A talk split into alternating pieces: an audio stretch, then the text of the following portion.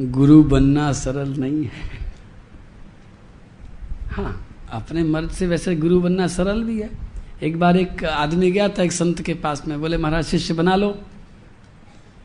तो संत जी ने कहा भाई शिष्य ऐसे तो नहीं बनाएँगे, तुम बारह साल तक हमारे आश्रम में सेवा करो तो बनाएँगे, फिर देखेंगे। बोले, बारह साल तक मैं सेवा करता रहा और फिर भी आपने अगर नहीं बनाया तो? संत बोले, फिर बारह साल सेवा कर लेना। बोले, इसके बाद में, चौबीस साल के बाद में भी अगर आपने नहीं बनाया तो? संत बोले, बारह साल और सेवा करना। और छत्तीस साल लग गए तो? बोले, देख लो। तो आदमी बोला, एक काम बताओ महाराज जी अगर मैं शिष्य नहीं बनना चाहूँ, और गुरु बनना चाहूँ तो? महात्मा जी बोले, वो तो बारह मिनट भी नहीं लगेगी। बोले, क्या करना पड़ेगा? बोले, ऊँचे आसन पर बैठ जाओ और जो मिले उसी को उपदेश झाड़ना शुरू करो तो बन गए गुरु। और मैं देखता हूँ कि आजकल संसार में शिष्य तो बहुत कम है, गुरु ही गुरु भरे पड़े। जिधर देखो गुरु जी गुरु जी हैं। लोग कहते गुरु जी नहीं मिलते? मैं कहता हूँ गली गली मोहल्ले मोहल्ले गुरु जी मिलते घर घर में गुरु जी मिलते। जो बिना मांगे ही सलाह देने लग जाते हैं। सलाह ऐसी चीज़ है जो बिना मांगे आदमी देने लग जाता है। लेकिन अगर वास्तव में किसी को आप उसकी गलती बताना चाहते हैं तो फिर ध्यान रखना, सात नियमों का पालन करते हुए ही ऐसा करना, नहीं तो रिएक्शन हो जाएगा।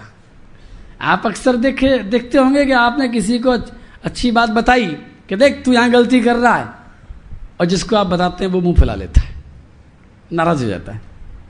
क्या कारण है? फिर आप बड़े दुखी होते हो, देखो, भलाई का जमाना ही नहीं है। हम तो उसको अच्छी बात बता रहे हैं, ये गुस्सा हो रहा है। तो मैं आपको बता दूँ कि गुस्सा होना स्वाभाविक है। आपने गलती बताते समय नियमों का पालन नहीं किया है। आप किसी की भी गलती बताएँ तो सात नियमों का पालन करें। बाप रे बाप, सात बार सोचना पड़ेगा क्या? हाँ सर। अगर किसी गलती बता रहे हैं। श्री नारद जी महाराज ने सातों बातों का पालन किया है। नारद जी महाराज कौन है? वो भी भगवान है। और व्यास जी कौन है? वो भी भगवान है। दोनों भगवानों के बीच में बात हो रही है। तो ये कोई गमारूपना नहीं है, ये अनाड़ीपना नहीं है। श्री नारद जी महाराज जिस तरह से बताते हैं, आप देखिए। पहला नियम है, अगर किसी गलती बतानी है तो पूरी गोपनीयता के साथ बताएँ। इज़्ज़त उतार के न बताएँ, हल्ला मचा के न बताएँ, चौराहे पर न बताएँ, किसी के सामने नहीं बताएँ। पहली शर्त, आपके नौकर ने कुछ गलती कर दी है, आपके भाई ने, आपकी बहू ने, आपकी सास ने, आपके बेटे ने, आप किसी ने भी।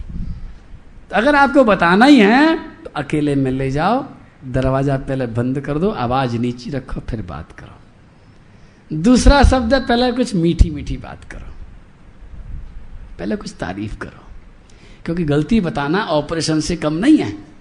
ऑपरेशन करने वाला डॉक्टर पहले अकेले में ले जाता है और फिर उसके ऊपर क्लोरोफॉर्म लगाता है। उसको थोड़ा सुन्न करता है। दर्द नहीं होना चाहिए। आप कैसे सुन्न करोगे? थोड़ी सी मीठी बात करो, थोड़ी सी प्रशंसा करो, थोड़ी तारीफ़ करो तो दर्द कम होगा। तीसरी बात कि जब आप बताएँ तो दो चीज़ की गलती बता सकते हैं। एक तो उस इंसान की गलती बता सकते हैं और एक इंसान के द्वारा किए गए कृत्य की गलती बता सकते हैं। और यही गलती हो जाती है। अगर आप कहते हैं कि तू गलत इंसान है तो आपने बहुत बड़ी गलती कर दी। अगर आप कहते हैं कि तुम बहुत अच्छे हो, तुमसे गलती हो गई है। ये कृत्य गलत है, ये कर्म गलत है, तुम गलत नहीं हो। तो तीसरा नियम भी आपने पालन कर लिया। फिर चौथा नियम। चौथा नियम यह है कि खाली गलती ही न बताएँ, सही चीज़ की भी जानकारी दें। श्री नारद जी महाराज ने एक एक नियम का पालन किया है। नारद जी महाराज ने वहाँ अकेले थे, कोई था ही नहीं। अकेले में बताया। उसके पहले नारद जी महाराज ने उनकी तारीफ़ करी है कि व्यास जी महाराज, आप जैसा बुद्धिमान संसार में कोई नहीं। और वाकई ऐसा है। सच्ची तारीफ़ करी है, झूठी तारीफ़ नहीं करी है। और फिर श्री नारद जी महाराज ने कहा है कि आपने व्यास जी महाराज यथा धर्मादयश्चार्था मुनि वरियानु कीर्तिता, न तथा वासुदेवस्य महिमा जन वर्णिता। आपने इस महाभारत के अंदर बहुत बहुत वर्णन किए हैं, धर्म के, अर्थ के, काम के, लेकिन आपने भगवान की महिमा को नहीं गया है, ये छोटी सी भूल हो गई है। और साथ साथ में उन्होंने आदेश दिया है कि व्यास जी महाराज, अगर आप मेरी बात मान लें, मेरी प्रार्थना स्वीकार कर लें तो देखो, मेरे अंदर तो बुद्धि नहीं है। मैं कोई ग्रंथ व्रंथ नहीं रच सकता हूँ। लेकिन मैं इतना जानता हूँ कि मैं एक छोटा सा नारद, जब बीणा पर गोविंद के गुण गाता हुआ जाता हूँ तो मेरी गोविंद के गुण सुन सुन करके लोग प्रसन्न हो जाते हैं, लोगों के दुख दर्द मिट जाते हैं। मैं जिधर से गुजरता हूँ, उधर से दुख दर्द सफ़ा हो जाते हैं।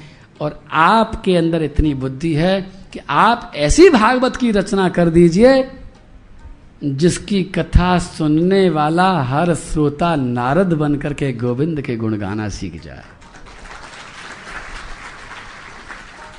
मेरी भी यही हार्दिक इच्छा है कि आप यहाँ बैठ करके, जैसे नारद जी महाराज गोविंद के गुण गाते हैं, उसी तरह से आप भी गोविंद के गुण गाना सीख जाए।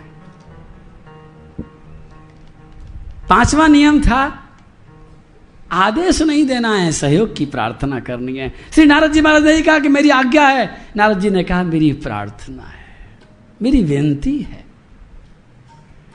और छठवां जो नारद जी महाराज की तो ज़रूरत नहीं पड़ी, लेकिन आपको ज़रूरत पड़ेगी कि एक गलती को एक ही बार बताएँ, बार बार बताते न रहें। नहीं तो अक्सर करके एक आदमी एक गलती को ऐसा पकड़ लेता है कि दस साल बीत जाते हैं, लेकिन वो गिनाना बंद नहीं करता है। ऐसा बिल्कुल ना कर। एक बार बताने के बाद में फिर उस गलती को दिमाग से निकाल दे। और अंतिम सातवीं बात कि जब ये ऑपरेशन खत्म हो। ऑपरेशन है जब ये ऑपरेशन खत्म हो तो दोनों का हृदय प्रेम से भरा हुआ होना चाहिए। और दोनों का हृदय प्रेम से कब भरा होगा? जब वहाँ पर अहंकार शून्य हो जाएगा। अगर जरा सा भी किसी के मन में अहंकार जागृत रह गया है तो फिर प्रेम का वातावरण नहीं रहेगा और अगर प्रेम का वातावरण नहीं रहेगा तो ये ऑपरेशन बिगड़ जाएगा, ये रिएक्शन कर जाएगा। वो आदमी ज़िंदगी में आपको कभी माफ़ नहीं कर सकता है। वो कहेगा, तुमने मेरी गलती बताई थी, मैं देख लूँगा तुमको। मन मन में ज़रूर बोलेगा तो बोलो, नाराज़ जी, महाराज की क्या हो गया? नाराज़ हो गए क्या मेरे से? मैंने आपकी तो कोई गलती नहीं बताई भाई। आपकी जय ऐसी धीमी सी कैसे बढ़ गई? बोलो, नाराज़ जी सेकंड गियर में गाड़ी उठती है क्या गोविंद के गुण गाइए गोपाल के गुण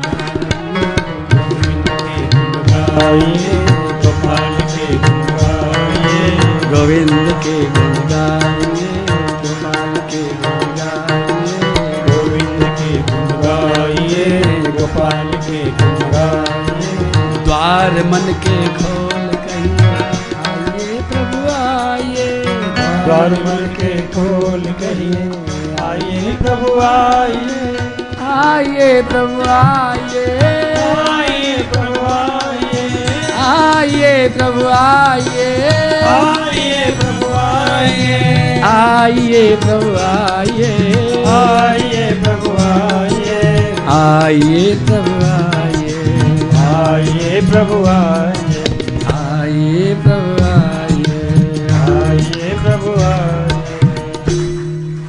बोलो नारद जी महाराज। की इतनी अच्छी बात बताई नारद जी महाराज ने और आप जय बोलने में इतनी कंजूसी कर रहे हो। बाप रे बाप ऐसी कंजूसी मत करो भैया। बोलो नारद जी। आपका जय न बोलना मेरे से ये कहता है ये सब बातें तो हमको आती हैं हमें इनकी कोई ज़रूरत नहीं है। काय को जय बोले हम? मेरा तो मन करता है। मुझे तो नहीं मालूम थी ये सब बातें। और इन बातों को मैं जितनी बार कहता हूँ उतनी ही बार सुनता भी हूँ। और जितनी बार सुनता हूँ, उतनी ही बार अपने जीवन में और उतारने की संकल्प करता हूँ। क्योंकि ये वो बातें हैं जो जीवन में उतरना आसान काम नहीं है। ये गलतियाँ वो हैं जो जीवन में हम पचास बार करते हैं। और इन गलतियों को कर करके हमारे अपने जीवन को पूरी तरह से नरक बना डाला है। हमने दूसरों की गलतियाँ निकाल निकाल करके, दूसरों को गलती बता बता करके सबको दुश्मन बना लिया है। हमारा कोई अब मित्र रह ही नहीं गया है। हमारी पत्नी भी अभी हमारा, हमारी मित्र नहीं है, हमारे नौकर भी हमारे मित्र नहीं हैं, हमारे भाई हमारे मित्र नहीं हैं, और इसका कारण केवल यही है कि हमने उनके अहंकार को जी भर करके चोट पहुंचाई है। आप किसी को डंडे से मारो, माफ़ कर देगा। आप किसी के पैर को तोड़ दो, वो माफ़ कर देगा। लेकिन किसी के अहंकार को अगर आपने कुचल दिया है तो वो ज़िंदगी भर आपको माफ़ नहीं करेगा। क्योंकि उसका अहंकार ही सब कुछ है। श्री नारद जी महाराज ने तरीका बताया है, और क्या बताया? गोविंद के गुण गाई समझ गया नारद जी महाराज ने कहा है कि यही मंत्र है व्यास। जी अगर इंसान गोविंद के गुण गाना सीख जाएगा तो सारे कष्ट मिट जाएँगे उसके। और भागवत का एक ही उद्देश्य है कि जो इंसान गोविंद के गुण नहीं गा रहा है, वो गोविंद के गुण गाना सीख जाए। अब इस बात का अर्थ क्या निकालेंगे आप? इस बात का अर्थ क्या होगा? गोविंद के गुण गाने का एक मतलब तो यह है कि हम गोविंद के नाम की माला जपें, गोविंद के नाम का कीर्तन करें, ढोलक ले लें, मजीरा ले लें, हारमोनियम हाथ में ले लें, मंदिर में बैठ जाएँ और गोविंद के गुण गाते जाएँ, गोविंद के नाम का जप करते जाएँ लेकिन ये अर्थ श्री नारद जी महाराज का नहीं है। दूसरा अर्थ है, क्योंकि गोविंद नाम संकीर्तन आप कितनी देर कर पाओगे?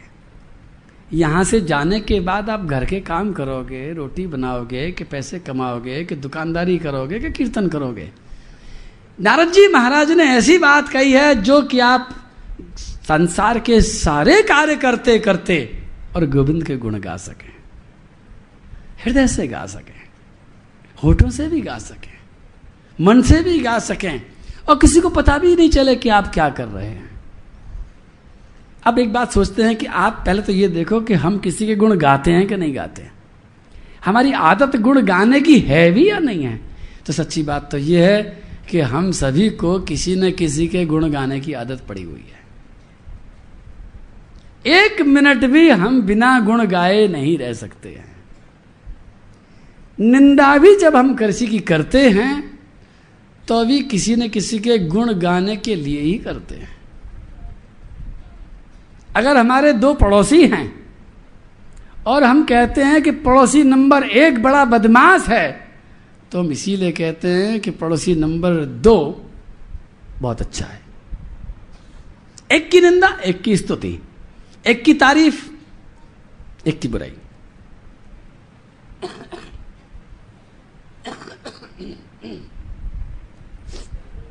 गोविंद के गुण गाइए गोपाल के गुण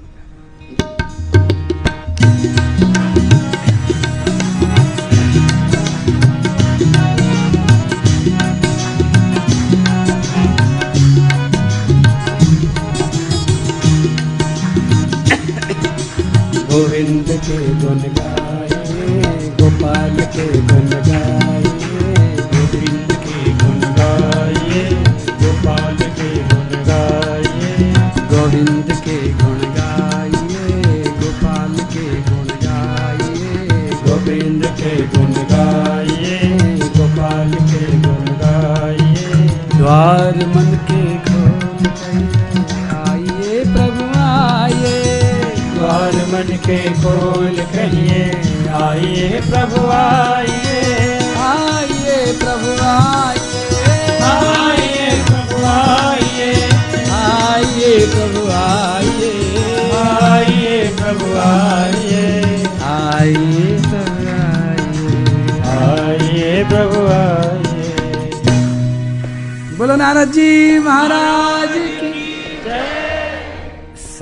है भागवत का, इसलिए मैं खूब अच्छी तरह से सुनाने की कोशिश करता हूँ।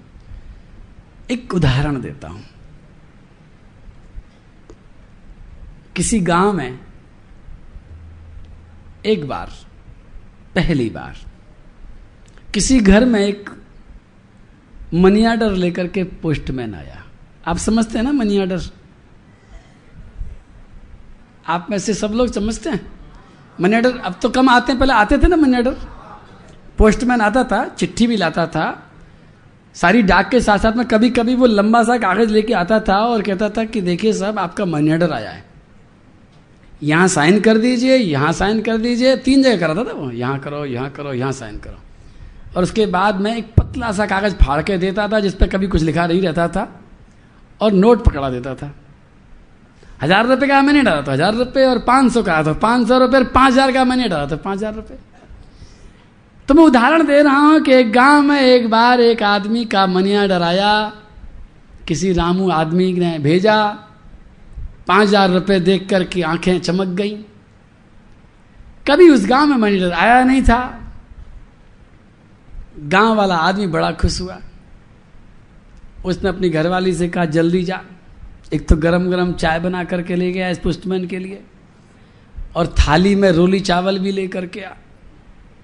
एक फूलों की माला बना फटाफट, एक पटका भी लेकर के आ। ये बहुत बढ़िया आदमी है, पाँच हज़ार रुपये दे रहा है हमको। आज तक इस गाँव में किसी ने हमको पाँच रुपया नहीं दिया, पाँच हज़ार दे रहा है, कितना बढ़िया आदमी है।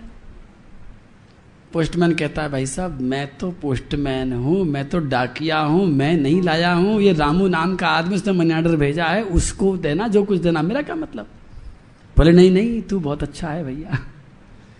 उसको माला पहना रहे हैं, माथे पे तिलक लगा रहे हैं, रोली चंदन लगा रहे हैं गरम गरम चाय पिलाते हैं। अरे, लड्डू तो लेकर के लड्डू भी खिला रहे हैं, भोजन करा रहे हैं। हाथ जोड़ रहे हैं, तू बहुत अच्छा है। और देख कल भी आइयो। कल ज़रूर आना भैया। वो कहता, साहब मनी ऑर्डर आएगा तो आऊँगा, नहीं तो नहीं आऊँगा। बोले, हम मनी ऑर्डर को नहीं जानते। हम किसी रामू को नहीं जानते। हम तो तेरे को जानते हमें तू दिख रहा है। और वो गाँव वाला फिर शाम तक सबके आगे कहता है कि वो पोस्टमैन खाकी वर्दी वाला आया था। पाँच हज़ार रुपया दे गया हमको। बहुत बढ़िया आदमी है। तो मैं आपसे पूछ रहा हूँ कि क्या वो गाँव वाला सही सोच रहा है?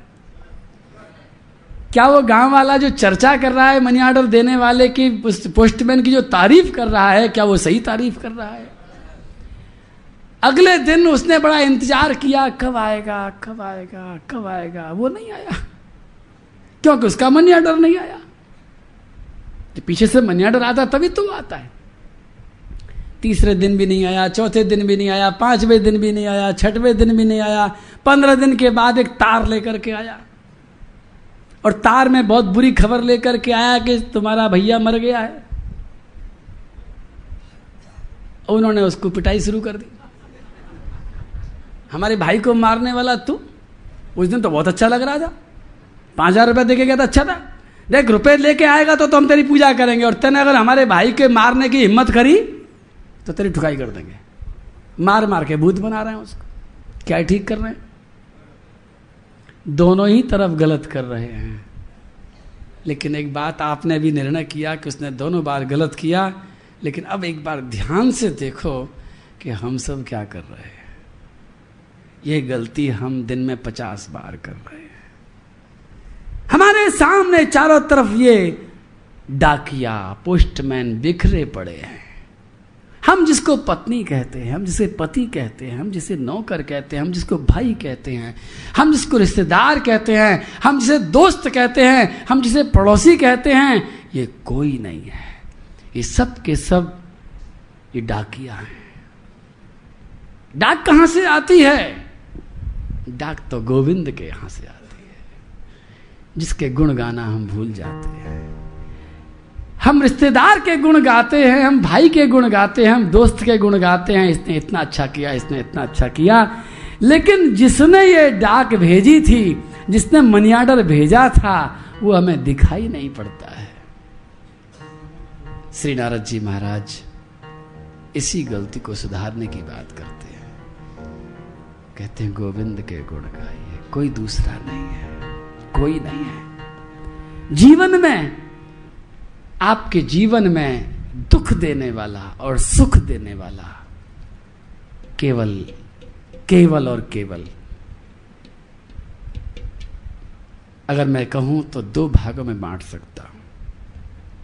या तो आपके कर्म है और उन कर्मों को बना करके प्रारब्ध के रूप में देने वाला परमात्मा है।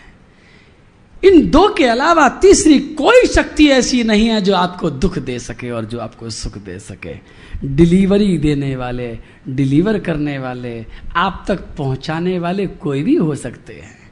डाकिए बदलते रहते हैं। इसीलिए आपको ध्यान होगा कि एक व्यक्ति जो अभी थोड़ी देर पहले इतनी मीठी बात कह करके गया था, इतना सारा सुख दे करके गया था, दो घंटे बाद में वही आदमी दुख दे जाता है। अगर वो सुख देने वाला होता तो फिर दुख कैसे दे गया? न वो सुख देने वाला है, न वो दुख देने वाला है। डाक पीछे से आ रही है, वो तो तुमको पकड़ा रहा है। और हम डाक भेजने वाले को याद नहीं कर रहे हैं, उसको पहचानने की कोशिश नहीं कर रहे हैं, उसकी तारीफ़ नहीं कर रहे हैं, उसको जानना नहीं चाहते हैं। भागवत कहती है, उसे जान जाओ। गोविंद के, गोपाल के गुण गाए गोपाल के गुण गाइए, गोविंद के के गोविंद के गोपाल के द्वार मन के खोल कहिए आइए प्रभु आइए द्वार मन के खोल कहिए आइए प्रभु आइए आइए प्रभु आइए प्रभु आइए। आइए प्रभु आइए। आइए प्रभु आइए। आइए प्रभु आइए। आइए प्रभु आइए। आइए प्रभु आइए। आइए प्रभु आइए। आइए प्रभु आइए। अहम पुरातीत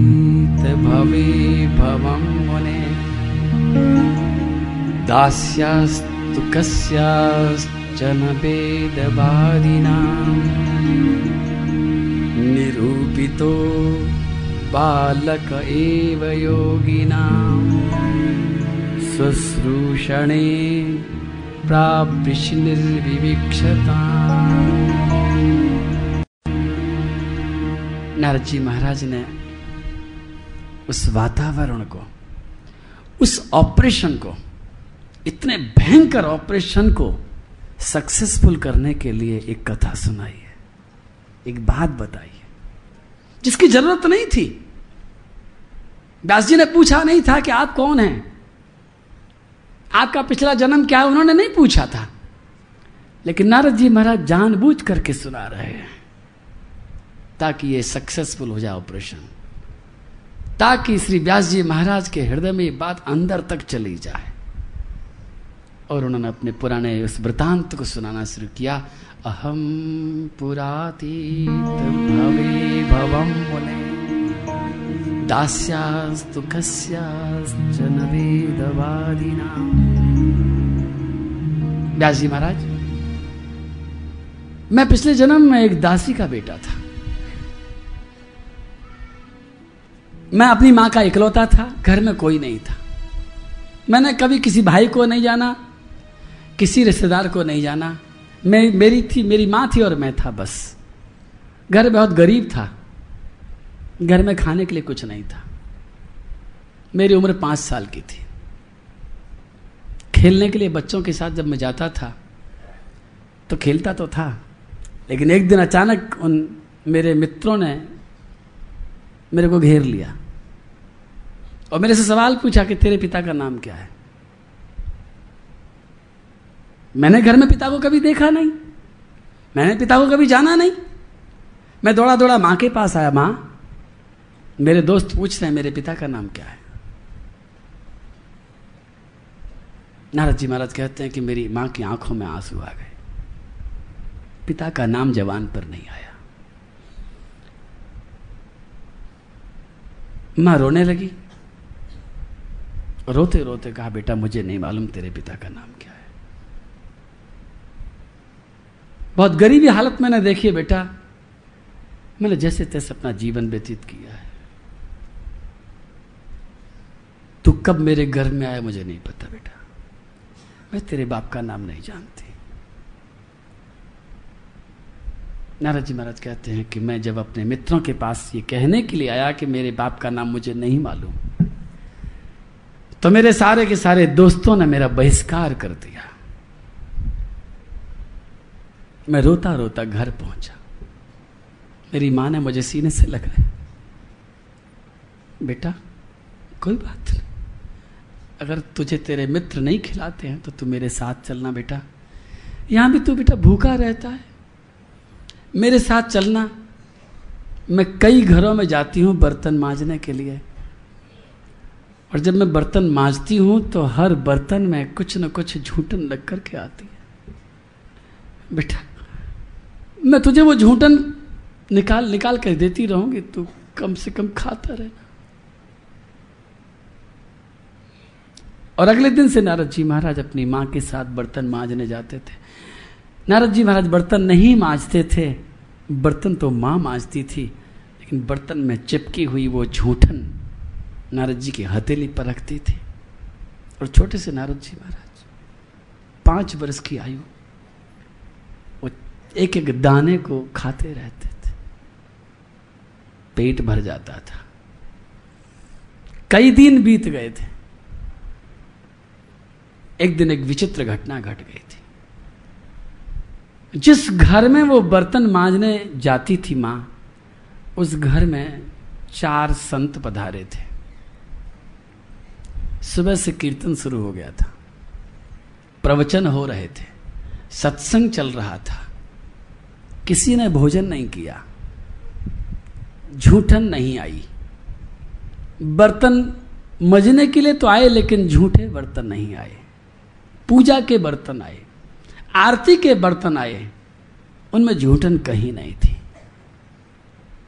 नारद जी महाराज कहते हैं, व्यास जी महाराज, वो दिन मेरे लिए बहुत बुरा दिन था, क्योंकि मैं हर बर्तन को घूर घूर करके देख रहा था। दोपहर हो गई थी। पेट में एक दाना नहीं गया था। भूख के मारे मेरे प्राण निकल रहे थे। मैं मन ही मन उन संतों को गाली दे रहा था। ये संत कहाँ से आ गए? आज कोई रोटी नहीं खाता है। आज झूठन नहीं आती है। आज मेरे भूख का कोई इंतज़ाम नहीं हो रहा है। धीरे धीरे दोपहर हो गई धीरे धीरे शाम हो गई और शाम को उन मुनियों ने भोजन ग्रहण करना शुरू किया। पत्तल परोसी गई। पत्तल पर कई कई तरह के पकवान परोसे गए। उन चारों संतों को विराजमान किया गया। घर के स्वामी ने और घर की मालकिन ने उनको बड़े प्रेम से भोजन परोसा। वो मुनि लोग बहुत कम खा रहे थे। बहुत धीरे धीरे खा रहे थे। लेकिन मैं उनके सामने टकटकी लगा करके देख रहा था, उनकी पत्तल को, उनके गस्से को एक एक गस्से को देख रहा था और सोच रहा था कि इसमें से एक टुकड़ा मुझे मिल जाए। भूख लग रही थी। संतों ने थोड़ी देर में भोजन छोड़ दिया। खड़े होने लगे। रोज़ाना का मेरा नियम था कि झूठी थाली को उठाना मेरा काम है और थाली को ले जाना, माँ तक मेरा काम था। मैं पत्तल को खींचने लगा और पीछे से बहुत करसती हुई आवाज़ ने मुझे फटकार दिया, खबरदार, हाथ मत लगाना। ये प्रसाद है। ये हम खाएँगे। दूर हो जाओ। मैं नहीं जानता था प्रसाद किसे कहते हैं। मुझे तो रोटी दिख रही थी। मुझे भोजन दिख रहा था और भूख दिख रही थी। मेरे आँखों से आँसू की धार गिरने लगी। और उन संतों में से किसी संत की निगाह मेरे ऊपर पड़ी और उस संत ने मेरे अंदर के दर्द को शायद समझ लिया और उन्होंने कृपा करके कह दिया, इसे ले लेने दो, इसे खा लेने दो। संत का आदेश मिल गया। अब कोई रोकने वाला नहीं था। मैं एक पत्तल को खींच करके वहीं बैठ गया। बहुत सारा भोजन था और मैं एक एक करके उसे जब खाने लगा उच्छिष्टलेपा ननुमोदितो द्विजै। सकृत्स्म भुञ्जे तदपास्तकिल्विष। एवं प्रवृत्तस्य विशुद्धचेतसः। तद्धर्म एवात्मरुचि प्रजायते। मैंने जैसे ही पहला ग्रास खाया, अंदर कुछ हुआ, हलचल मची। ये साधारण भोजन नहीं था व्यास जी महाराज। ये उन संतों के उन होठों से लगा हुआ झूठा था, जिन होठों से अनेक अनेक बार कृष्ण नाम लिया गया था। ये उन सदाचारी, भजनानंदी, त्यागी, तपस्वी, कृष्ण प्रेमी उन संतों का प्रसाद था। झूठा खाना बड़ा खतरनाक काम है। चोर का झूठा खाएँगे तो मन में चोरी की बात आएगी। झूठ बोलने का होठों से लगा हुआ झूठा खाएँगे तो हमें भी झूठ बोलने की प्रेरणा ज़रूर मिलेगी। पापी का झूठा खाएँगे तो मन में पाप उदय होगा, लेकिन कृष्ण नाम लेने वाले का जब झूठा खाया जाता है तो होठों से कृष्ण नाम निकलने लगता है। श्री नारद जी महाराज कहते हैं उच्छिष्ट लेपान मोदितो द्विजयी सकृत्व भंजे तदपास्त किलविषा मेरे सारे पाप धू धू करके जलने लगे उस ग्रास के कारण। और जैसे जैसे मैं खाता गया, वैसे वैसे मेरे पाप नष्ट होते चले गए और मेरे अंदर से कृष्ण कृष्ण का नाम निकलने लगा। मुझे वो संत अच्छे लगने लग गए और भोजन पूरा करके, चकाचक पेट भरने के बाद फिर मैं दौड़ा दौड़ा माँ के पास नहीं गया। मैं सीधा उन संतों के सत्संग में जाकर के बैठ गया। कीर्तन चल रहा था। सुबह से वो कीर्तन मुझे बुरा लगता था और अब मुझे उस कीर्तन का एक एक नाम नचा रहा था। मैं कीर्तन में नाच रहा था। रात हुई, माँ के पास भोजन पहुँचा। माँ ने आवाज़ लगाई, बेटा, रोटी खा ले, तू सुबह से भूखा होगा। मैंने मना कर दिया कि मुझे भूख नहीं लग रही है। और ये क्रम एक दिन नहीं, लगातार चार महीने तक चलता रहा। चार महीने तक रोज उन संतों की प्रसादी मिलती थी। रोज पेट भर के प्रसाद खाता था और रोज कीर्तन में झूमता था और चार महीने के बाद जब वो संत जाने लगे थे तो मैं रोने लगा था। उन संतों के विरह में आप जा रहे हैं मुझे छोड़ करके। आँखों में आँसू आ गए उनके जाने के नाम से। एक संत ने मुझे अपने पास बुलाया। कान में एक मंत्र बोल दिया। ओ नमो भगवते वासुदेवा ओ नमो भगवते वासुदेवा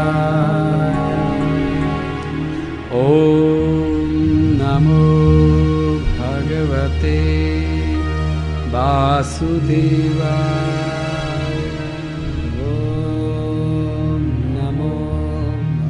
भगवते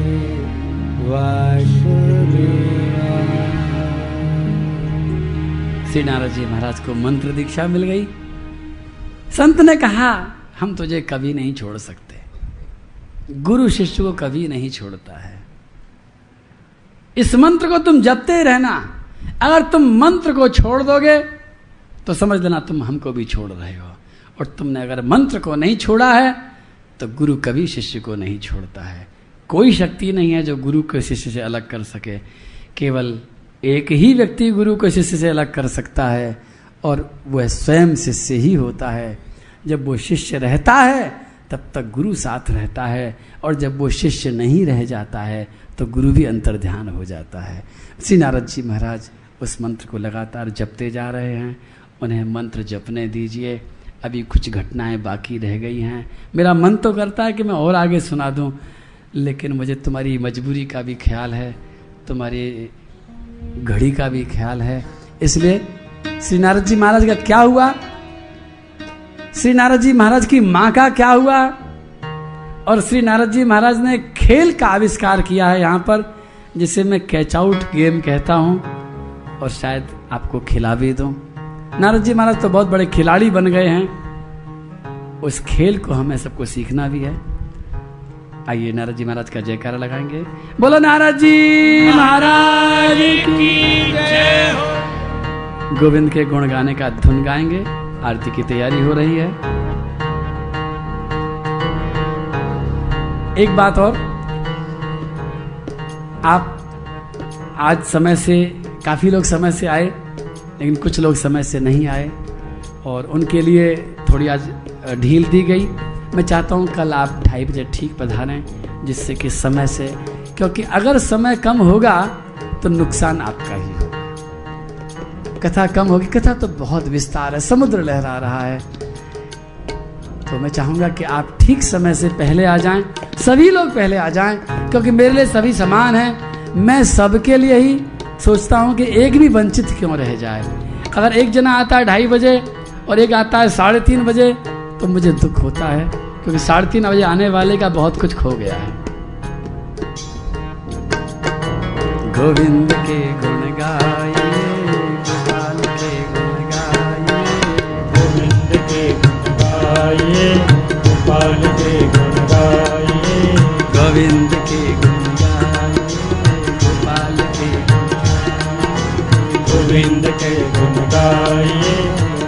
गोपाल के गुण गाइए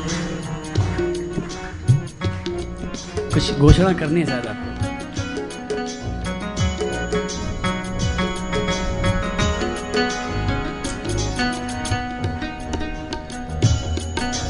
आइए प्रभु आइए।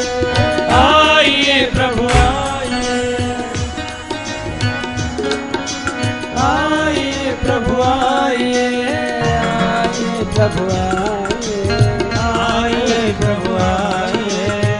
आइए प्रभु आइए। आइए प्रभु आइए। एक बहुत बड़ी खुशखबरी मेरे को सुनाई है अभी अभी गंगा जी ने कि दो ढाई बजे से लेकर के तीन बजे के बीच में एक खेल हुआ था यहाँ पर उसका नाम था नॉट आउट गेम और उसके चार विजेता जिनके नाम मेरे पास आए हैं वो मेरे पास आकर के अपना पुरस्कार लेंगे। भागवत जी को प्रणाम करना सबसे बड़ा पुरस्कार होगा। मैं उनको तुलसी दल भी दूँगा और साथ साथ में कुछ और भी दूँगा। तो श्रद्धा केड़िया, ग्यारह हज़ार आठ सौ पचानवे। Double one eight nine five इनका बारकोड है। श्रद्धा केड़िया, आप आगे आए। आप चाहें तो ताली बजा सकते हैं इनके लिए। और आप भी कल आइए खेलने के लिए। ज़िंदगी के खेल को समझना है तो इन छोटे छोटे खेलों का अभ्यास कर लीजिए। Madhu Bansal two one double nine one Kanta ji one three zero three nine Rekha ji double one nine four five ये चारों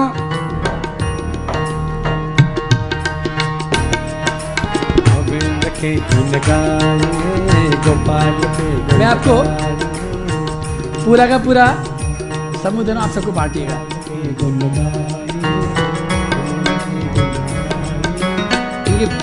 इनका फ़ोटो ले लीजिए भैया गिज विजेता लोग हैं। हाँ। इन्होंने हिम्मत करी है एक तो पहले आने की हिम्मत करी है दूसरी बात है कि इन्होंने आपका नाम क्या है? मधु बंसल और कांता बंसल नहीं है क्या? गोविंद के गुण गाइए गोविंद के गुण गाइए सबको बांटिएगा। गोविंद। गोविंद के गुण गाइए गोविंद के गुण गाइए गोपाल के गुण गाइए, गोविंद के गुण गाइए, गोपाल के गुण द्वार मन के खोल कहिए आइए प्रभु आइए। द्वार मन के खोल कहिए आइए प्रभु आइए। आइए प्रभु आइए। आइए प्रभु आइए। आइए प्रभु आइए। आइए प्रभु आइए। आइए प्रभु आइए। आइए प्रभु आइए प्रभु आइए। आइए प्रभु आइए। गोविंद के गुण गोपाल के गुण। गोविंद के गुण गाइए गोपाल के गुण।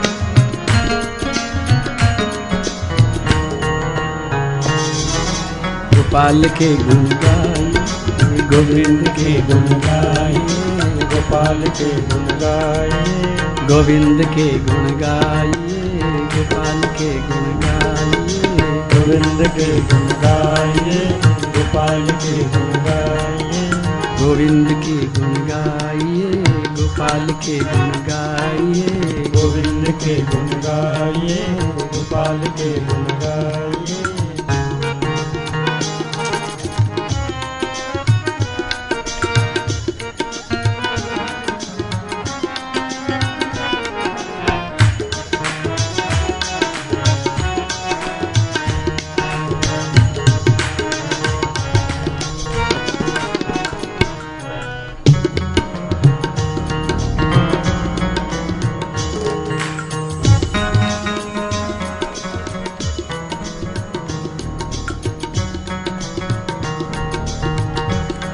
सब लोग खड़े हो जाएँ। खड़े होकर के आरती करेंगे। इससे एक फ़ायदा होगा कि जो लोग बीच में जा रहे हैं, उनका मुझे पता नहीं चलेगा।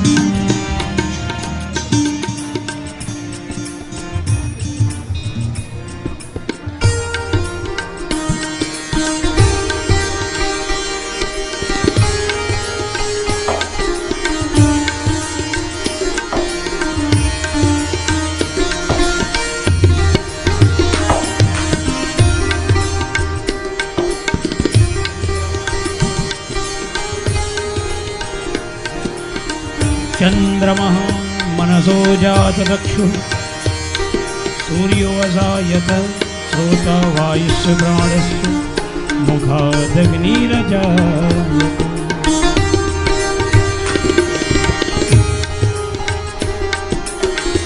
पापियों को पाप से है तारती। भागवत भगवान के है। आरती पापियों को आप से है।